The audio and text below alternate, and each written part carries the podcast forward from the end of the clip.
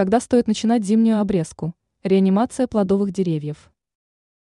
В январе следует провести тщательную инспекцию участка на предмет обнаружения нуждающихся в обрезке плодовых деревьев. Особенно это касается тех культур, которые вы не успели обрезать в сезон. Ученый-агроном Анастасия Коврижных рассказала, как именно стоит проводить зимнюю обрезку. По заверениям эксперта, в данной процедуре присутствуют свои нюансы. Возьмите на заметку. Для начала изучите прогноз погоды на ближайшие 7 дней.